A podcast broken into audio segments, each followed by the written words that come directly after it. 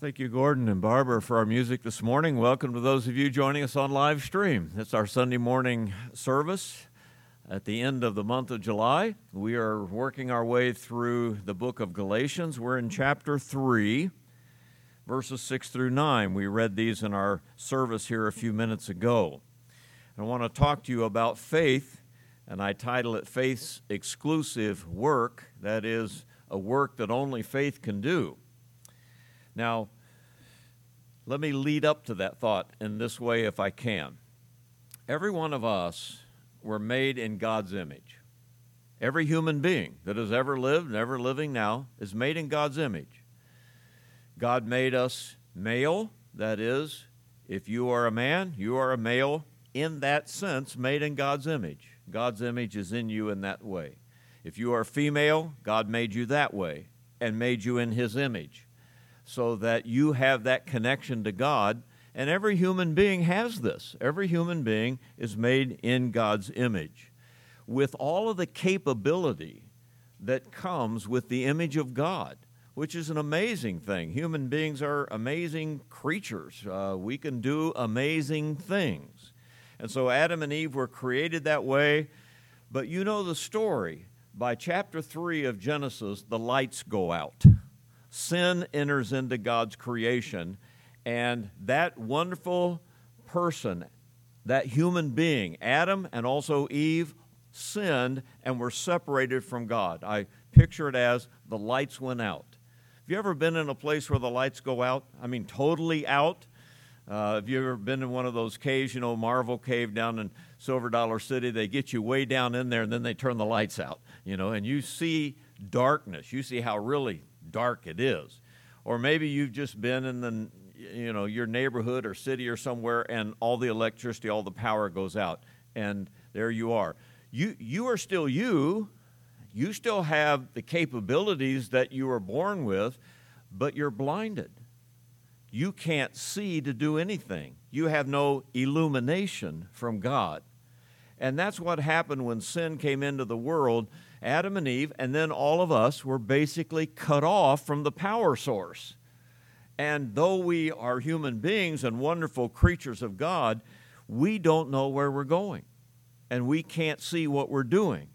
And so that's what man is like when the, the lights went out. Now, when you believe in the Lord Jesus Christ and the gospel comes to you, the light comes on, but individually not to the whole race, as it did there, of course, when Adam sinned, but rather you individually, the light comes back on. And it's just like that. Now, with all of the ability and amazing things that God has built into you, now you know where to go. Now you know uh, you have a path that is clear, and God has come back to you, and, and that connection has been made again. But for man that doesn't know Jesus Christ as Savior, he wants to serve God. He wants to worship. He's made to worship. Human beings are made to worship. But he can't worship God because he's disconnected. So, you know what man does? He worships himself. He's an amazing creature. She is an amazing creature and can do wonderful things and build wonderful things. And so, uh, man begins to worship his own God given ability whether he makes a cathedral and stands in the middle of it and says, Look at all of the how beautiful this is and how beautiful my worship is. Or maybe he makes a idol temple and he collects all the idols that he can, puts them all in that temple, and says, There, uh, I've got everything I need right here. Even atheistic humanism is a worship of how smart I am that I don't have to believe in God. Look, look at me. I have everything that I need.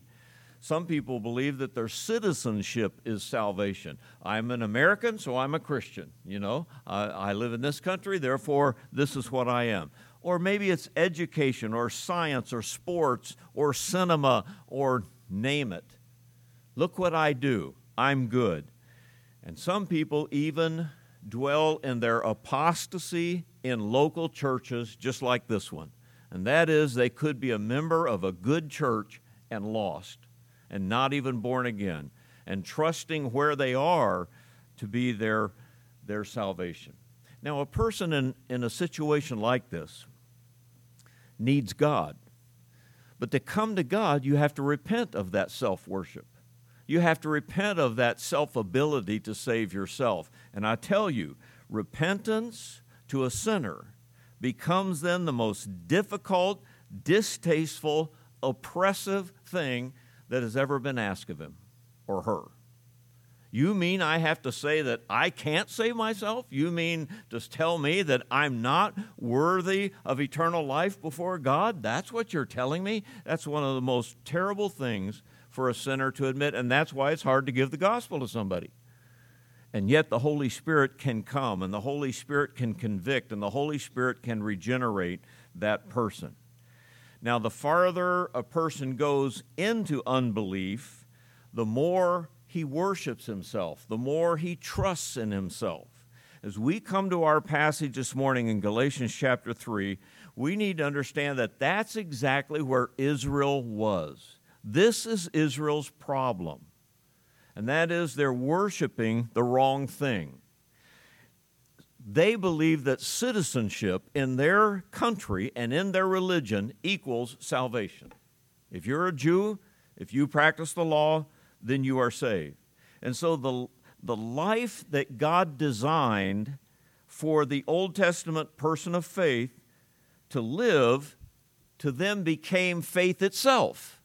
If I just live this and if I just do these things, then I must be a believer. I must have eternal life. It, would be kind of like a person today trying to live the Christian life who's never become a Christian trying to live the Christian life that has never been born again.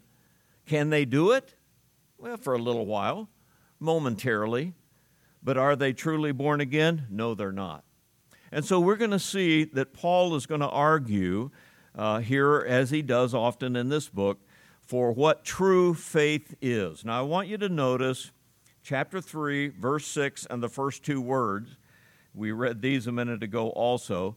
And those first two words are just as. You might have even as. What does that mean? He has been arguing in chapter 3, go back up to verse 2, that salvation is by faith and not by the works of the law. This only would I learn from you, he said. Did you receive the spirit of the works, or by the works of the law, or by the hearing of faith? Of course, the answer he wants is the second. Uh, I, I received the Spirit of God by by faith, not by works. Are you so foolish, having begun in the Spirit, are you now made perfect by the flesh? Well, he's arguing then that salvation is by faith, not by being Jewish, not by being American, not by being, uh, you know, anything that you can do, but by faith in Jesus Christ. So he begins our section with just as Abraham. I'm going to use Abraham, he says, as an example. Now, what Judaizer can argue with that? what Jewish person can say, well, I don't care about Abraham. I don't care what Abraham did. I don't care what Abraham believed.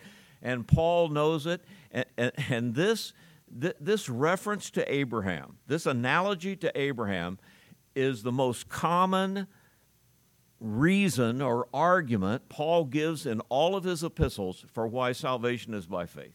You'll see it in Romans chapter 4 as you get to it in your, in your study in Romans, and I'm going to refer to that a little bit this morning. You'll see it in James, you'll see it everywhere. And Paul and other writers use this. So the Judaizers, they can't deny Abraham. when he says just as Abraham, their ears open up. They've got to listen. So follow uh, with me uh, with your outline that you have in your bulletin or on the screen. A few things I want to say about this. Number one, in the first two verses of our text, 6 and 7, Abraham is saved by faith alone. Paul's going to make that clear, and he does it so many times in his writing. So I want you, you notice these words. Just as Abraham what? Believed. Not just as Abraham kept the law, but just as Abraham believed. Would you do this with me? hold your place here and go back to Acts chapter 2. Now, the word believed means what? It means faith. I've said this often. To believe is the verb form of the noun faith. To have faith is to believe. Well, we talk about being born again. That's another expression for this. But back in Acts chapter 2, as Peter finishes his sermon at Pentecost, he says in verse 38 Peter said to them, Repent. There's another expression for coming to faith. Repent, as I said a few minutes ago, very difficult, but we have to come and repent of our sins. We have to say, I'm a sinner, I need to be saved. Look at verse 40, right at the end of the verse be saved from this perverse generation. There's another expression, the word to be saved. Then uh, look at verse 41. Then those who gladly received his word. There's another expression of, be, of believing, of having faith, of getting saved, receiving the word. And then go to verse uh, 44. Now all who believed, there's that word again. And then go back all the way down to verse 47 praising God, having favor with all the people, and the Lord added to the church daily those who were being saved. And now we have that word. Now let's go back to our text. What I'm illustrating is when Paul says, just as Abraham believed, we could use any of those words and put them in there. We could say, just as Abraham was saved, just as Abraham received the word, uh, all of these refer to the same thing. Now, he believed God. There's, a, there's an object to our faith. It's not just, well, you know, I, I believe that there's a heaven. I believe this, and you know, no, it's God can save me, and I believe in God. We say it today Jesus Christ can save me. I believe in Jesus Christ. You can't just believe in your ability. You can't just believe that there's a heaven and a hell. You have to not you can't even just believe that there's a God that he exists. You put your faith there. Now, notice uh, what this verse goes on to say. He believed God and it was counted to him for righteousness. Now, interesting, he quotes, do you have a reference in your Bible as to where that quotation comes from? believed God, counted for righteousness? Well, it comes from Genesis 15. I'll read these verses to you, or you might want to turn there, but you probably have a cross reference in your Bible. Genesis 15, that's a long way back there, isn't it? Genesis 15, you have Abraham and Sarah. And verse 4 of Genesis 15 says this Behold, the word of the Lord came to him, saying, This one, now I'll fill in the gaps here. This one meaning Ishmael, the son of, the, of Hagar, the son of the handwoman. This one shall not be your heir, but one who will come from your own body shall be your heir. That would be Isaac. Isaac wasn't even born yet. But God is saying, Do you believe me, Abraham? Do you believe me when I tell you that I'm going to make a nation not out of Ishmael, but out of Isaac? Then he brought him outside and said, Now look toward heaven. Count the stars if you are able to number them. And he said to him, So shall your descendants be. I'm going to bless you, Abraham. And verse 6 simply says this And he, that is Abraham, believed in the Lord, and he counted it to him for righteousness. And that's the quotation we have here in, in uh, Galatians. Do you believe me? Do you believe what I say? Now, we're looking at Old Testament faith here, I realize. In Old Testament faith, uh, they didn't see Christ on the cross as clearly as we do. They had prophecies of it, they had descriptions of it, but basically, a man had to believe whatever God told him and as much as God told him, and then it was counted to him for righteousness. You and I have the great advantage in the day of, of grace to look back. And we look back at a historical fact. We see it plainly, and we cannot deny it, so we believe in it. That's New Testament faith. But it's still faith in God, and it's faith without works, by the way. Now, interestingly, understand this. This, this is Genesis 15 early, really, in Moses, or Moses, in Abraham's life. But you know when Abraham was circumcised? You know when God told him to be circumcised and to begin that Jewish rite? It's in chapter 17. Now, you understand why Paul is using this. Abraham has faith to be saved in chapter 15. He's not circumcised until chapter 17. So, did he need circumcision to be saved? No. He's saved without it in chapter 15. Paul will do that in Romans 4 when you guys get there. It's a great story. He explains it much more in Romans 4. And so he's just using that illustration. Do you know when he when God commanded him to take Isaac up onto the mountain and, and, and sacrifice him? Genesis chapter 22. So he's not even close to that. And yet it's in Genesis 22 where God will say, Now I know that you believe me, Abraham, because you've done this. So, a great order of events going on here, and he starts out quoting Genesis 15 to these Judaizers, and it clicks immediately, you can guarantee. He was not circumcised yet. As a matter of fact, Mount Sinai won't happen for another 600 years. there is no Jewish nation yet. There is no way to become a Jew. There's no way to keep the law. It won't, be, it won't even be given for another 600 years. But Abraham believed God and became righteous. How did that happen? Without works, by faith alone. Secondly, here, righteousness was accounted to him. We have that in both of our versions. Accounted. Logizomai is the word for reckon. Sometimes we see that word translated that way. It, was, it is reckoned to him for his righteousness. Now, remember we talked about the word justify up above in the verses before, and I used the word forensic. In other words, it's, it's, a, it's a legal term. To be justified is for a judge to say to someone who's accused, You're not guilty. And so to be accounted means you have on your account nothing that merits salvation, and God accounts it to you, puts righteousness on your account where you didn't have it.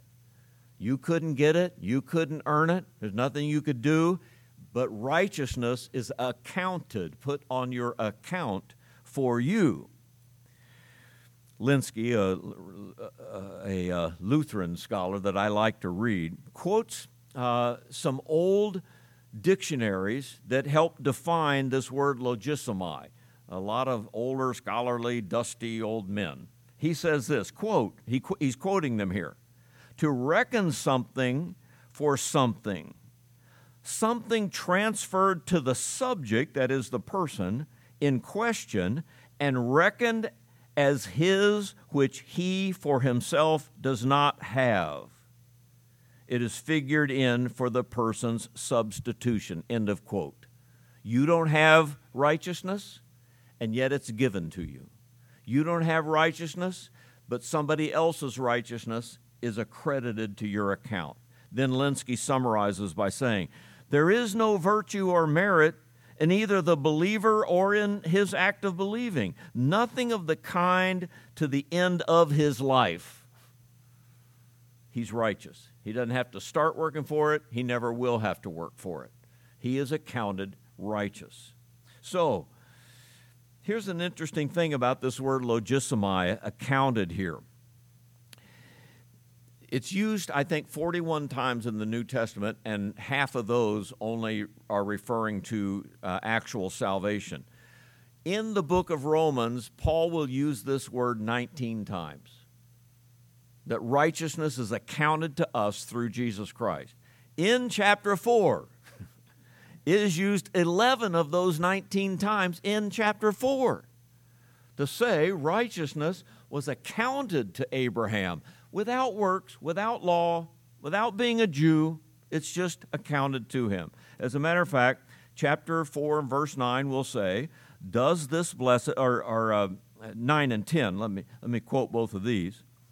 Does this blessedness then come upon the circumcised only, or upon the uncircumcised also? For we say that faith was accounted to Abraham for righteousness. How then was it accounted? While he was circumcised or uncircumcised? Not while circumcised, but while uncircumcised. How is it accounted? Through faith.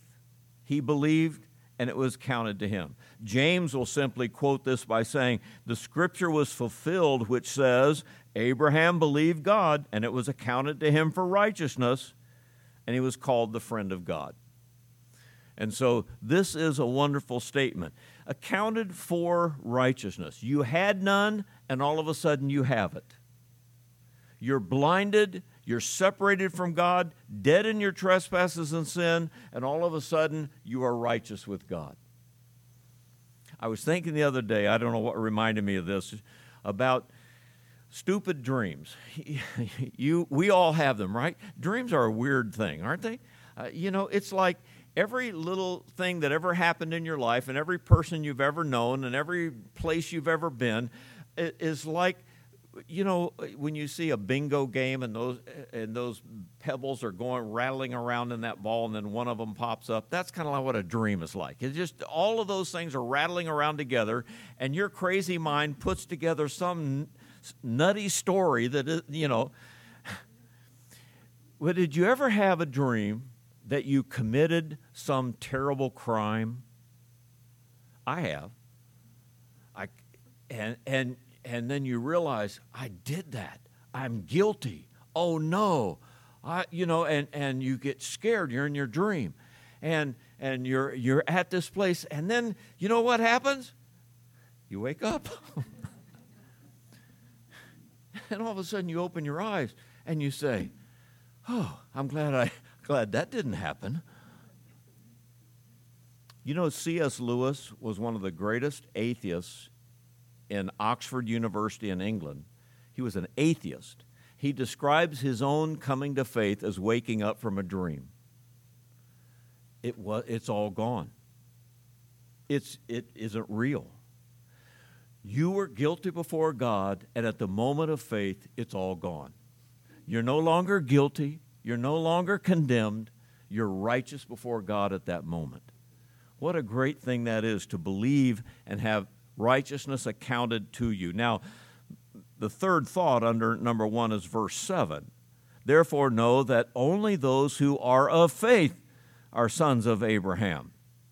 Those of faith. Faith makes you a son, and only those who have come to him by faith.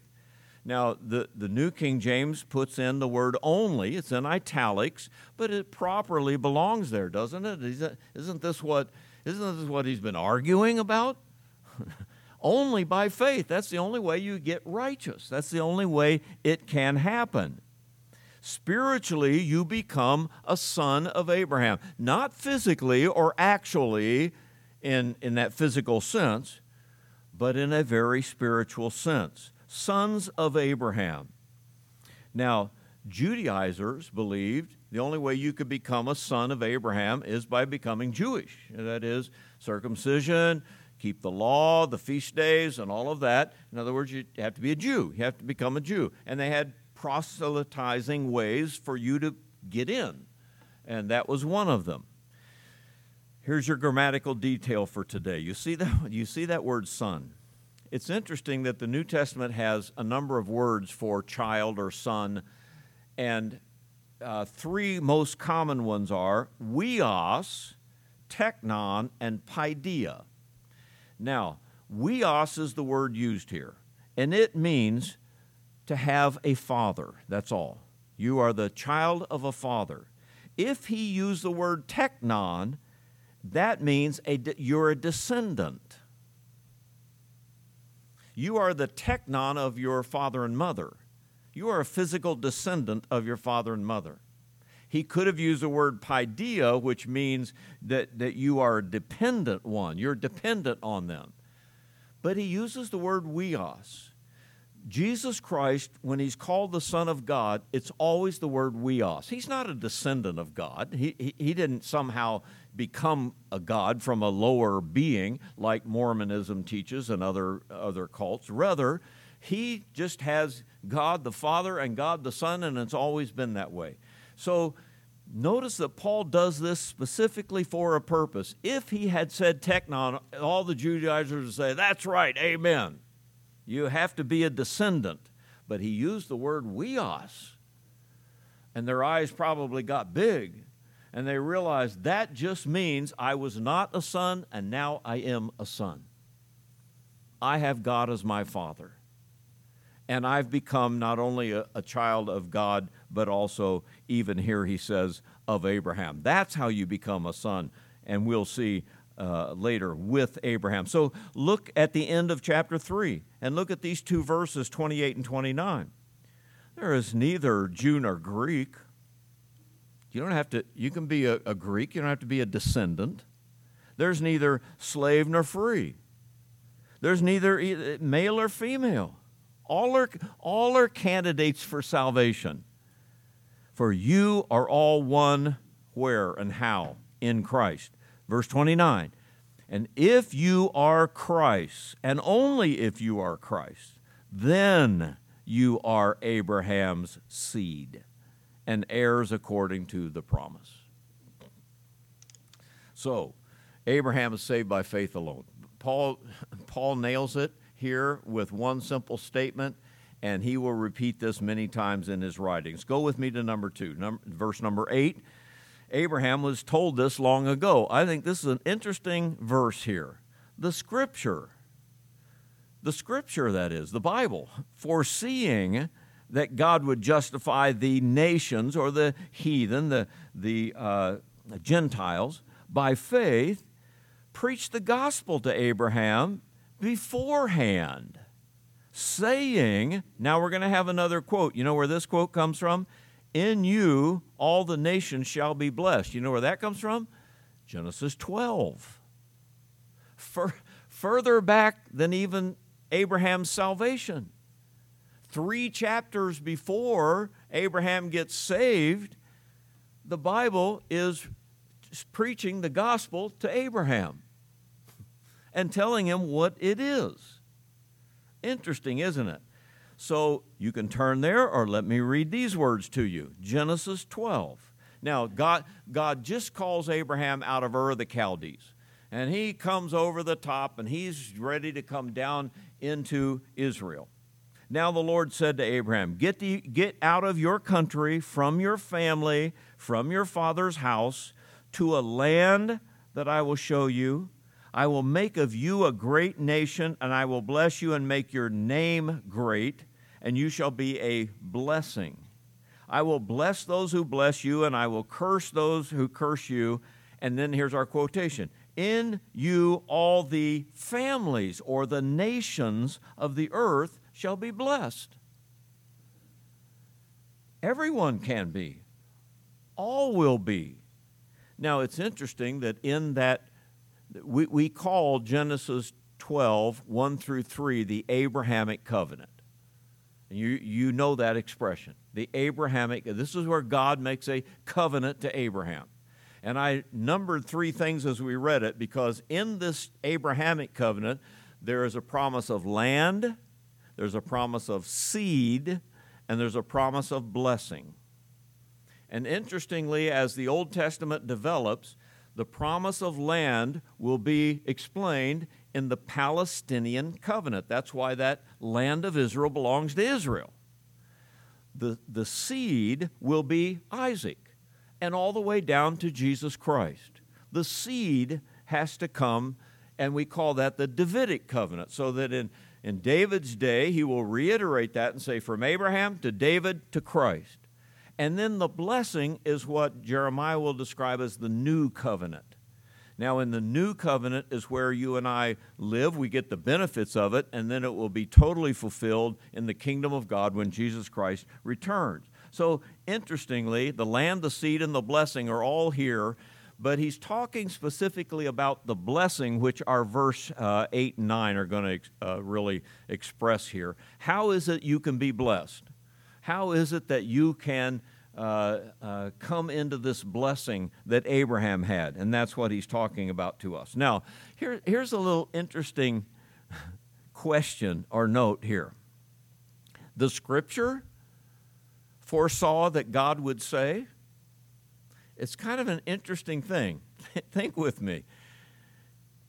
Genesis 12 is at the early life of Abraham. Let's round it off and put it at 2000 BC. It, it could be a little later, but 2000 BC. when was the scripture written?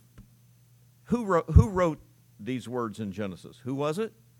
Moses. You're right. And when did Moses write it? Well, had to be during his life. And the Exodus and all was in, in uh, uh, 1400s BC.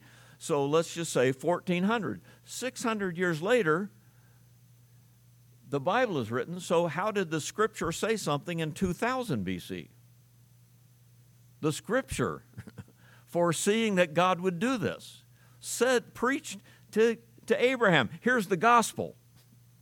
Through your seed, the Messiah will come, and that's how you'll be justified. How did that happen?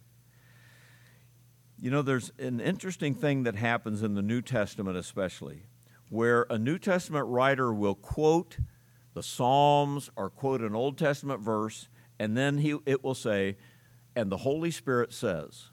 You remember that? For example, two of them in Hebrews. Hebrews 9 8, a quotation from the, uh, from the Old Testament, and then it says, The Holy Spirit indicating this, that the way into the holiest of all was not yet made manifest. Who said it? The Holy Spirit said it. Well, I thought David said that in the book of Psalms. No, the Holy Spirit said it in chapter 10. But the Holy Spirit also witnesses to us. For after he had said before, this is the here's the quotation. This is the covenant that I made with Abraham. Who said it? The Holy Spirit said it. Or listen to Peter in 1 Peter 1:11. Searching what or what manner of time the spirit of Christ who was in them was indicating when he testified beforehand of the sufferings of Christ and the glories that should follow. How do you understand Isaiah 53 and the sufferings of Christ? Well, because the Spirit of Christ was in Isaiah helping him say that. Okay. All I'm saying is that it's interesting here that God said this through to Abraham in 2000 BC and what God says is God's Word. And what the Word of God says is what God has said. Do you understand how important that is? You understand that when, that when we say, when we describe this book as God's Word, what that means? And if we say Scripture, which is the word for writings, and say it's inspired, if we read these words, folks, God is speaking to us. And if you want a way that, if you want to hear God today, read this. The scripture is saying. The scripture here, foreseeing that God preached the gospel. That's what this book does. All right, enough of that. I just thought that was an interesting little uh, tidbit uh, that comes out of this text. So, it was recorded beforehand. Secondly, the Gentiles are included. Now, this is important. So, again, foreseeing that God would justify what? We have here the nations or the Gentiles. All this come from the same word. By faith, stop and think. When did God say that Gentiles could be saved? At Sinai? No. Way back there in 2000 BC. I'm going to save Gentiles. And how will you do that? By faith. Oh, these Judaizers, they're getting nervous now. They realize where Paul's going with this. Preach the gospel to Abraham beforehand, saying, In you shall all the nations be blessed, all the nations. And so the gospel is whosoever will may come. Jew, Gentile, and we read it in, in uh, verse 28. You know, Greek, Jew, male, female, slave, free, Whoever wants to can come. It's kind of an interesting thing. I've talked to you about the dispensational change that came about uh, as the New Testament came into being, and, and we, can't, we come to uh, the times after the death, burial, and resurrection of Christ. And so now, what is the gospel? The gospel is the death, burial, and resurrection of Christ, and go into all the world, preach the gospel to whom? Every creature. Because from all the way back to Abraham's day, the gospel is for everyone, all nations, and whosoever will may come. That's our, our message in this clear day of grace as we preach the gospel clearly, the death, burial, and resurrection of Christ. Anyone may come. All nations can come. Paul is pointing that out.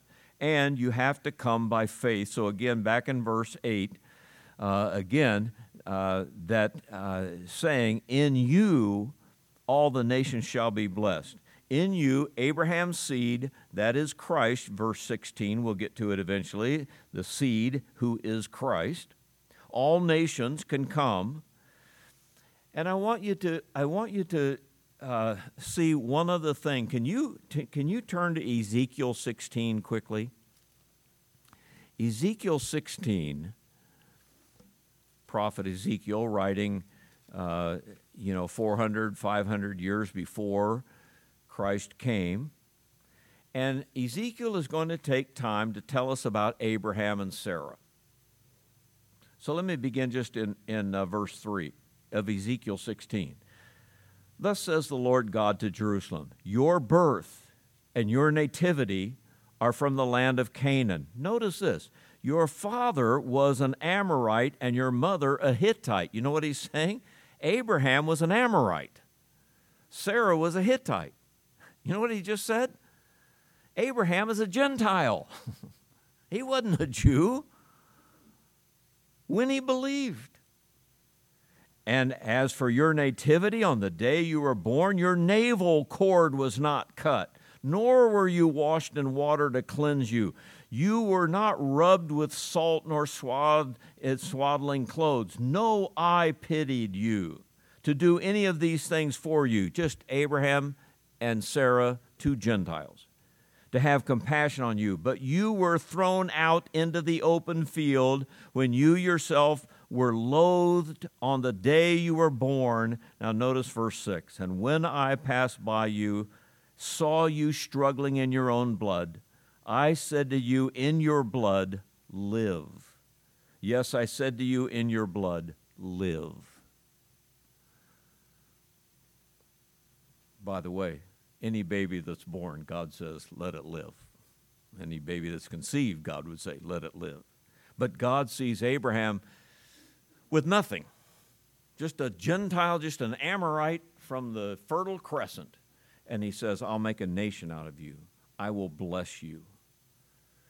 And when he explains that to Abraham, Abraham believes him and it's counted to him for righteousness. Okay, back to our text. I want to say one more thing then. And that is in verse 9 salvation is still by faith alone. Here, Paul it makes the application. He, he now is going to apply it to the, to the Galatian readers of this letter, but he's applying it to you and me. He's applying it to everyone now. So then, here's a conclusion. So then, those who are of faith are blessed with faithful or believing Abraham. I want you to notice these three things about faith. First of all, faith is individual because he says, those who are of faith. Are you? You may or may not be. I think I'm looking at believers in the Lord. But anyone, any human being, any of those people that I described being created in God's image, male or female, those, any of those who believe. Faith is individual. You must decide. Abraham can't do it for you. A nation can't do it for you. A church can't do it for you. Your family can't do it for you. You must do it. Faith is individual.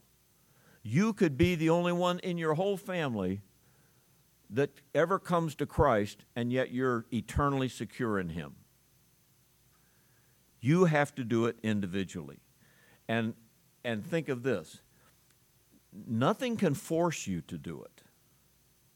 You, you can't be made to be made a, a, a Christian. That's why we disagree with the Roman church and others who basically make, pe- make babies believers by baptizing babies, forcing them to be what they call in the kingdom of God. No, you have to be an adult who makes a decision. And that decision has to be yours. Now, no one can force you to do it, but secondly, no one can keep you from doing it. You have no excuse. You have no, uh, but somebody won't like it. Somebody will be mad. Uh, I'll disappoint somebody. Nobody can keep you from doing it. No one could put you in prison. Nobody could, could burn you at a stake and keep you from accepting Christ as Savior if you want to, if you want to accept Him. It's up to you. Secondly, faith is alone. So again, uh, those who are of faith, we might add that word only like it was in verse 7. Only those who are of faith. This is the end of the whole argument for Paul. He's already made it. It's not by keeping the law, it's not by good works, it is only by faith.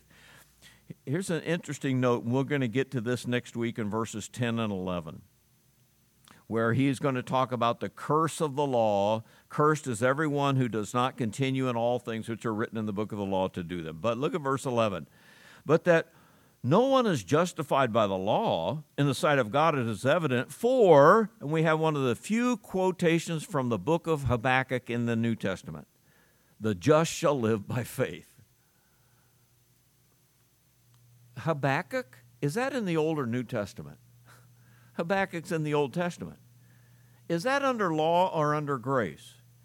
It's under law.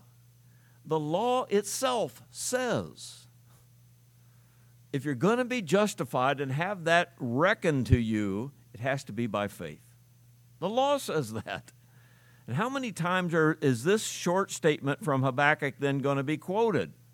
The just shall live by faith from the Old Testament itself. All right. So, verse 14 will say, You receive the promise of the Spirit through faith. And one last thought faith is together. I like this last thought. So then, those who are of faith are blessed with believing or faithful, same word, Abraham. You are present tense, as he says to these Galatians, if you believe, you are blessed. He would say to us today, in 2023, he would say, if you believe, you are blessed. This is an ongoing thing that goes on and on. You are blessed with all of the rest of those who have believed. Not only believing Abraham, but Moses, but Isaiah, but everybody else, but Paul and Peter and John and every other believer, who, anyone who has believed, you're blessed with them. I like that because here we are as a family of God. Here we are as a local church of Jesus Christ and we've believed together. We are believers together with Abraham, all the way back to Abraham and up to us today.